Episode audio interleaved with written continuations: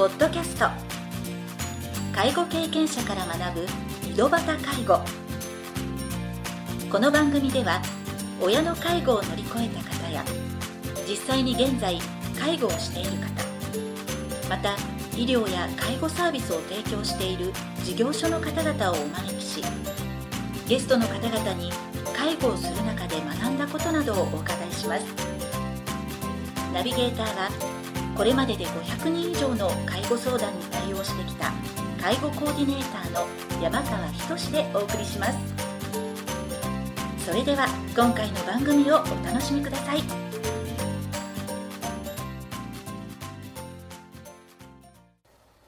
皆さんこんにちは。第28回目の井戸端介護を始めます。今回も北九州市八幡西区で不動産事業の運営と母親の介護を両立されている忠熊優子さんをゲストにお招きして番組の方を始めさせていただきます。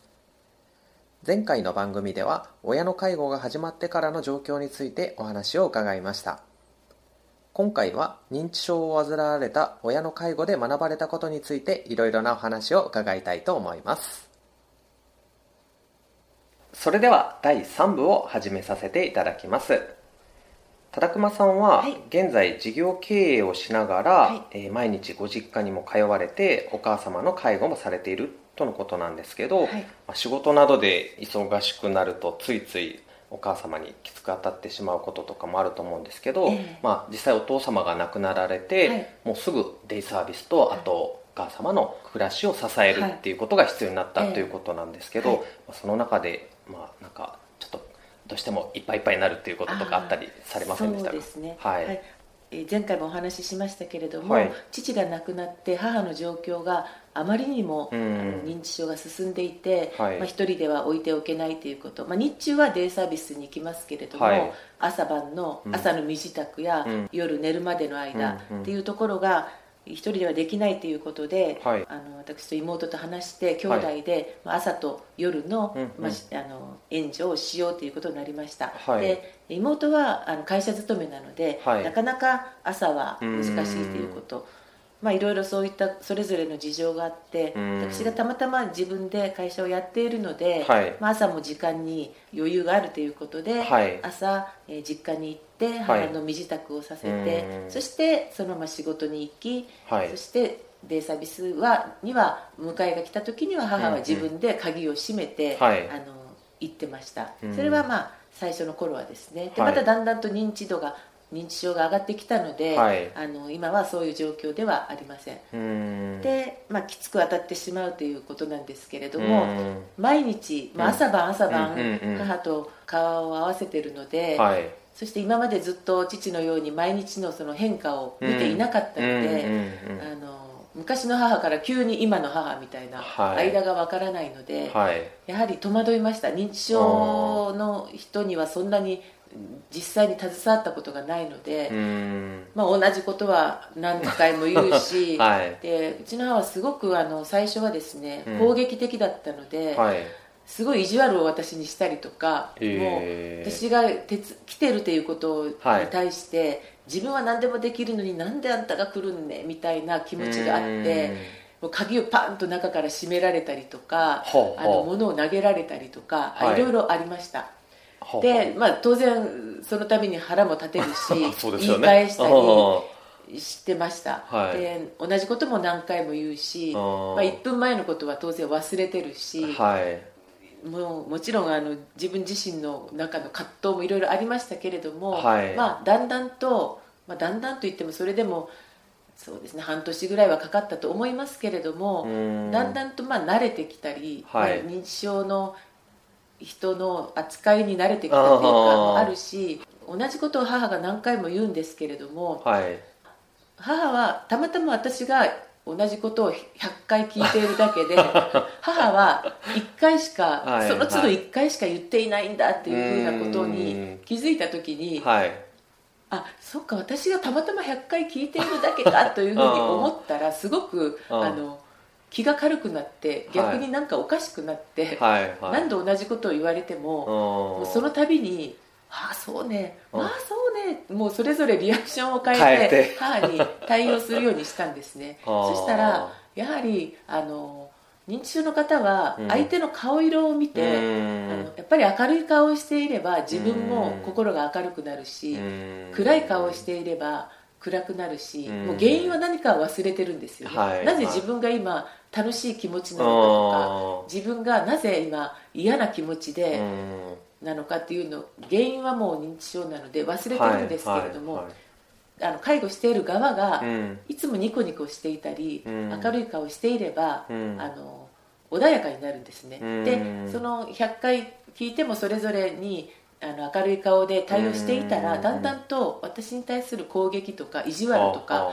そういったこともなくなってきたんですねということは私自身が常にイライラした顔をしていたと思うんですね。あの最初の頃ね最初半年間ぐらいですね。は同じこと何回も言うし そんなの何回も聞いたしとかですね、はいはい。なので母はそれに対して、うん。この人なんでこんな嫌そうな顔しているんだろうということでその嫌な態度で帰ってきたんですよね。うん。でまあそういったことでだんだんと母の、あのもう穏やかになったので、うん。まあ当然こ,、まあ、こっちがきつく対応しないので母も穏やかになったんですけれども、じゃあそこでイライラすることもあんまりイライなくなるラしますけれどもあそれは あの顔にははい。出さないように心がけていはあ。ますたまにうん。今でもうん。あのちょっっとイライラしたことを出すとやっぱり対応もすもう本当にこれ伝わるっていう。も鏡だなって思うぐらいに伝わります。はいはい。これ見事です本当に。ここれはなんかそういうのってね、まあ、介護の仕事をしてる人は、その先輩に教えられたりとか、実際にいろんな本読んで、ええ。自分で学ばれてる人とかもいると思うんですけど、はい。戸田熊さんは何かその人の話を参考にしたりそういう接し方とか何回同じことを言われたとしても、まあ、初めてのように対応する。はどこで心がひらめいたのかわかんないんですけど 自然にでもこう自然とこうん。っちが笑顔でいるとうん。向こうも笑顔だっていうのがあの分かってきたんですね。はいで、はい。それもあるしもともと母は冗談好きな人だったんですね、はいはいはい。で私も冗談好きで、はい。よくあの昔から2人でうん。なんか漫才のように冗談を言い合ってたのを はい。思い出したんですね、うーん。ずっと一緒にも暮らしてないので、うん。そこのところを忘れてたんですけど、うん。思い出して、なのでこうふざけるって言ったらおかしいですけど、うん。あの明るく、うん。まあ、テレビでも見ながら、うん変な話踊ったり 歌に合わせて踊ってあげたりするはいはいとすごく喜ぶんですよね、へえだから今の自分が心がけていることは、はい。あの母を、うん。この人を明るくうん明るい気持ちにさせてあげることがうん。自分の使命だというふうに思っています、はいはい。まあやっぱり本当ね介護職の人も介護をする側の人も笑顔で接するっていうことが、まあ、改めて大事なことなんだなとはは思ったんですけど、まあ、その中でねいろいろその介護の面で、まあ、接し方によって、えお母様の精神的な面も落ち着いたはい。ということだったんですけど、はい。まあ、その中でもちょっと以前お伺いした話の中では、はい一人で外出したお母様がええ。自宅に帰ってこれなくなって、はい。まあえー自分が聞いたお話だと、え助けを求めに入った消防署の方のあお世話になったということだったんですけど、ええあの徘徊はですね今から、まあ、徘徊っていうかはい。本人はまあ買い物に行ったつもりうんうんそれは最初はですね、はい。えっと今から1年半ほど前にはい。朝普通通り私が実家に行くとうん。いなかったんですね、ほうほそれで、まあ、警察にも届けていろいろ探してみたら、うはい。スーパーで買い物をしてたんですね。まだその頃はお金を使う財布からお金を出すということがう、うんうん。できたので、今はもうできないんですけど、はい。できたので昔父が亡くなる前に、うん。父が毎晩買っていたお弁当うん。そのお弁当のイメージがずっと頭にあって、うん。多分お弁当を買いに行ったんでしょうね、うん。でサンリブの中でお弁当を2つ買っていたんですね、はいはい。それが近くのスーパーで見つかって、まあ、警察にもいましたっていう届け出をして、まあ、あの無事にあの、うんうん じゃあそれはまああの今までの、まあ、お母さんと接してきた中で、もしかしたら、はい。母が外に出るとしたら、そうですね。まああそこにいるんじゃないかっていう当たりをつけて、そうです。やはりこうあの認知症の方と毎人とこういろいろ毎日話していると、はい。この人が頭の中に、うん。あの認知症がない頃のはい。記憶がうーん認知症になる前の最短の記憶が頭に何が残っているかっていうのを話の中でこっちが介護してる側が掴むということすごく大事じゃないかなと思うんですねなんかいつも言うキーワードがあるんですよね、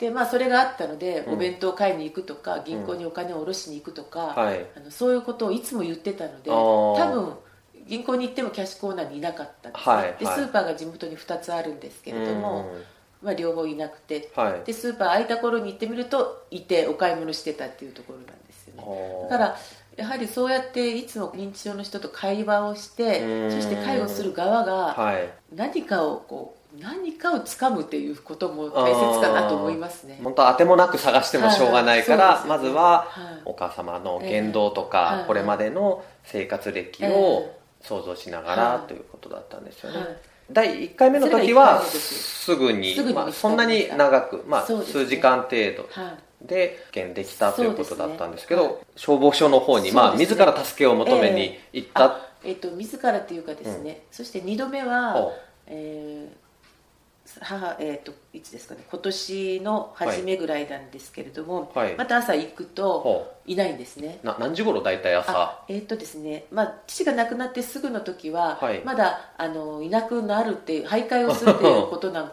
かは 想像はしてないですよね。なかったので、はい、普通に8時過ぎに私が実家に行くと、まあ、母は着替えて、ちゃんともう用意をしてたんですね、お化粧もして用意をして、そして9時40分にデイサービスの方が迎えに来るので、私はもう9時に、あの仕事に行ってそれまで40分間母は家にいて、で鍵を閉めて車が来ると乗って行ってたんですね、はいはい、でその流れの中でいなくなりました、うん、これはもういけないということで実家に行く時間を早めたんですね、はい、そしてデイサービスのお迎えも9時にしてもらって、はい、お迎えが来るまで私がいて車にちゃんと乗せるのを確認して仕事に行ってたんです、はい、でまたそれがずっと1年半ほど続いて、うん、普通通りまた行くといなかったんですね、まあ、それから毎朝、いなくなる前に夜が明ける頃に実家に行って、はい、6時前ぐらいに実家に行って、母を、はい、あのもう私の家に連れて行くようにしました。そして自分の家にずっといてそこでいろんなまた朝、はい、あの演歌の番組を見せたりあの子供番組を見せたり、い。ろいろそこであのあの退屈させないように。しながら私も自分の身支度をしてそして私の家にデイサービスの方が今迎えに来てもらうようにしました、はい、で、はい、その徘徊した時がですね、はい、朝いなくて、また、まあ、スーパーかなと思ってい行ってみたんですね、でいませんでした、で警察にも届けて、それでもいないんですねまあ、心当たりあるところは全部探した。スーパーもぐるぐる回ったし、はい、あの私とデイサービスの方と、そしてケアマネさんも一緒にずっと探したんですけど、はい、いなくてそうしてったら自宅実家から8キロほど離れた ところにたまたま、はい、あの消防署があったんですね、はい、でそこのところにいたところをたまたま消防署の方が、はいこれこの方もしかしたらっていうふうなことが分かったんでしょうね。はい。おかしいなと思って。ちょっと話しかけてくれたっていう。声をかけてくれたんですね。そして母のバッグの中には必ずいつもデイサービスの手帳が入っていて、そこにはデイサービスの電話番号とか書いてるんですけれどもその電話番号にかけてくれたんです、はい、ということは母のバッグの中に消防署の方が手を入れたということなので、はい、多分いろんな話を会話をしながら不審じゃないように、うんこう、あのー、母の心の中に入ってくれて普通バッグの中に広げたり他人にしませんよね、はい、やっぱりさすがそういう職に就いてある方だな。いいところに母も迷い込んだなと思ったんですけれども、はいはいはい、本当に感謝しています。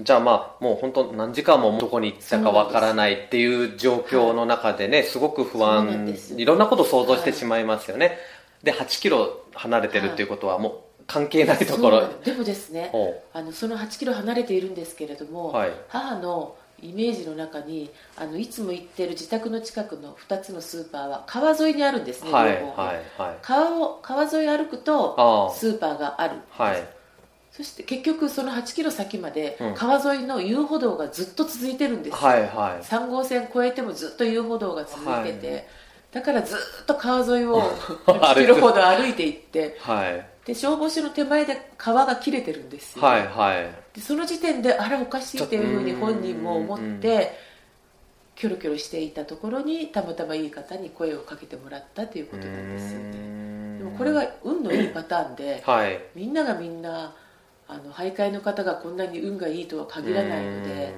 それはやっぱり家族ではい。対応していかないといけないなというふうに思ったので、はい。今はいち早く朝もうね夜明け前から自分ができるうん。対応の今のところは最善のところをしています。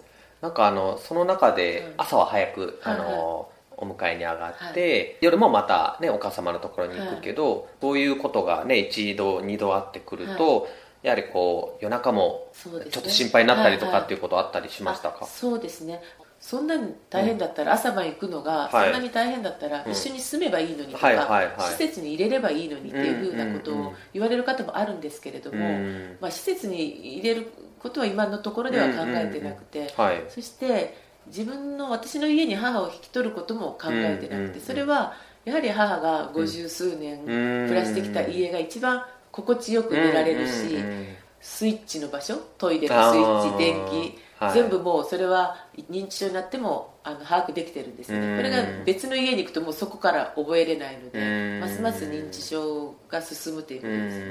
うん。で何度か具合の悪い時に夜泊まったことはあるんですけれども、はい。それはそれで母は私に心配をするんですね。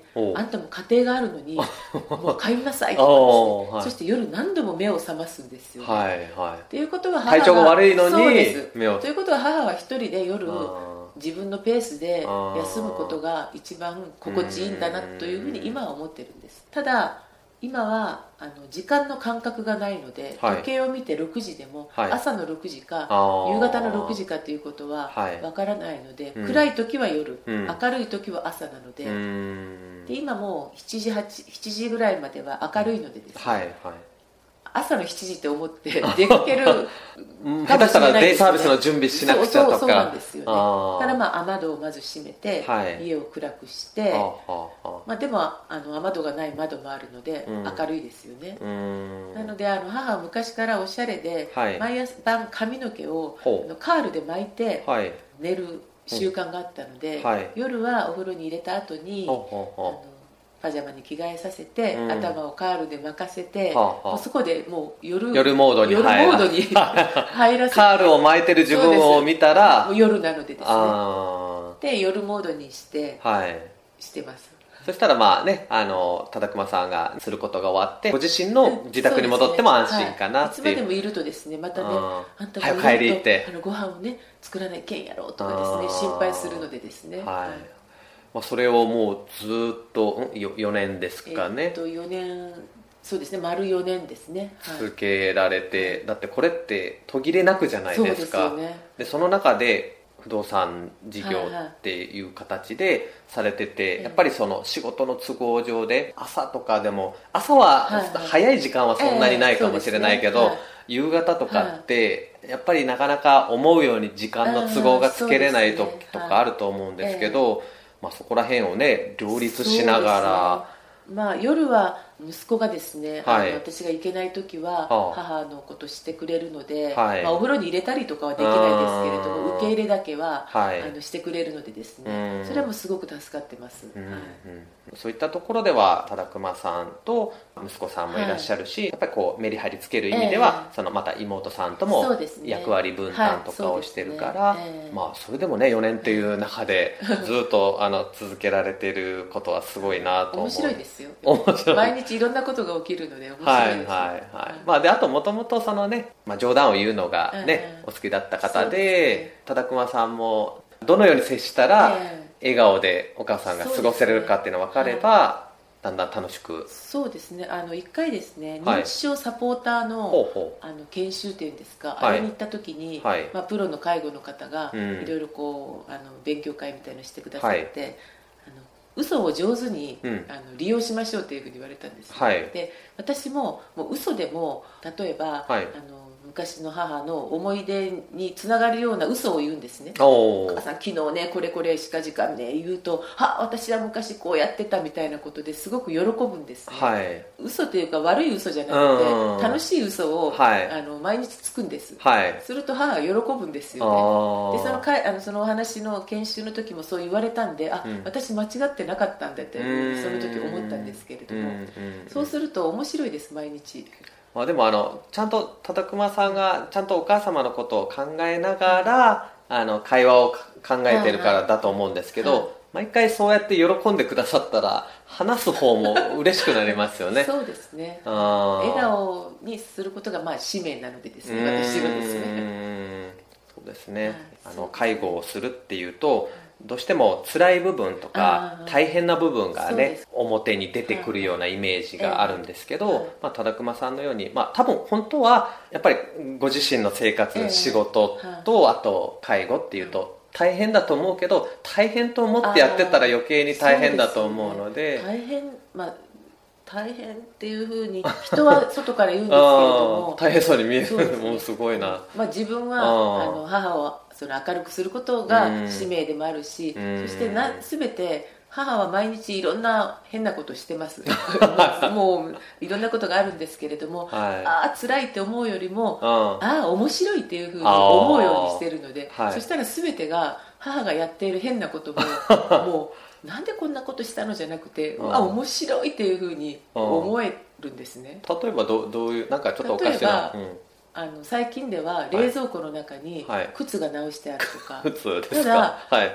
冷蔵庫と思うから腹が立つってうん下駄箱と思えばあー戸を開けて入れてるんだから、はい。下駄箱と思えばああ直したんそうですねちゃんと。ちゃんと収納したんだと思えばうんああすごいと思うし、はい。あの父のお仏壇の,、はい。あのチンチンって鳴らす鐘の中にはいはい。お茶がついであったんですよ、はい。それもえなんで？って思ったんですけどでもお湯飲みの形してるんですよね。はいそう思うとあお母さんお仏壇にお茶入れてくれたんやねありがとうっていうふうになるんですよね。じゃあややっぱりどうしても一瞬あれって思うけどすぐ あの発想を変そうなんでえてすよね。そういうなんかこう癖が自分でうん。面白くする癖がついてきたまあ。ような気がします、まあそのおお母さんが逆に忠熊さんをこうツッコミのなんていうんですかねあのね。ボボケとツッコミの、はいはい、そうですね。あそうですね。ああそんな感じなのか。はで捉えることができればそうですよね、うん。普通に考えたらもうね冷蔵庫に靴が入ってたら。あ本当ですよね。うん。怒りますよね。は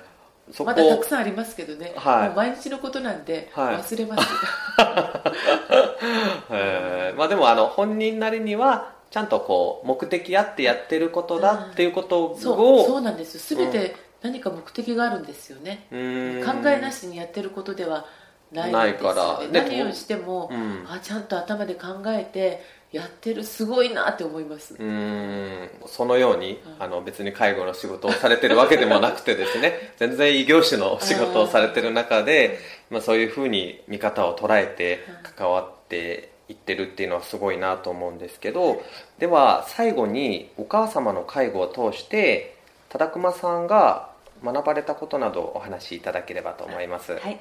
まあ、先ほどもお話ししましたけれども介護をし始めた頃は、はい。いろいろと腹を立てたり、うん。あの母に対して言い返したりしていたんですけれども、はい。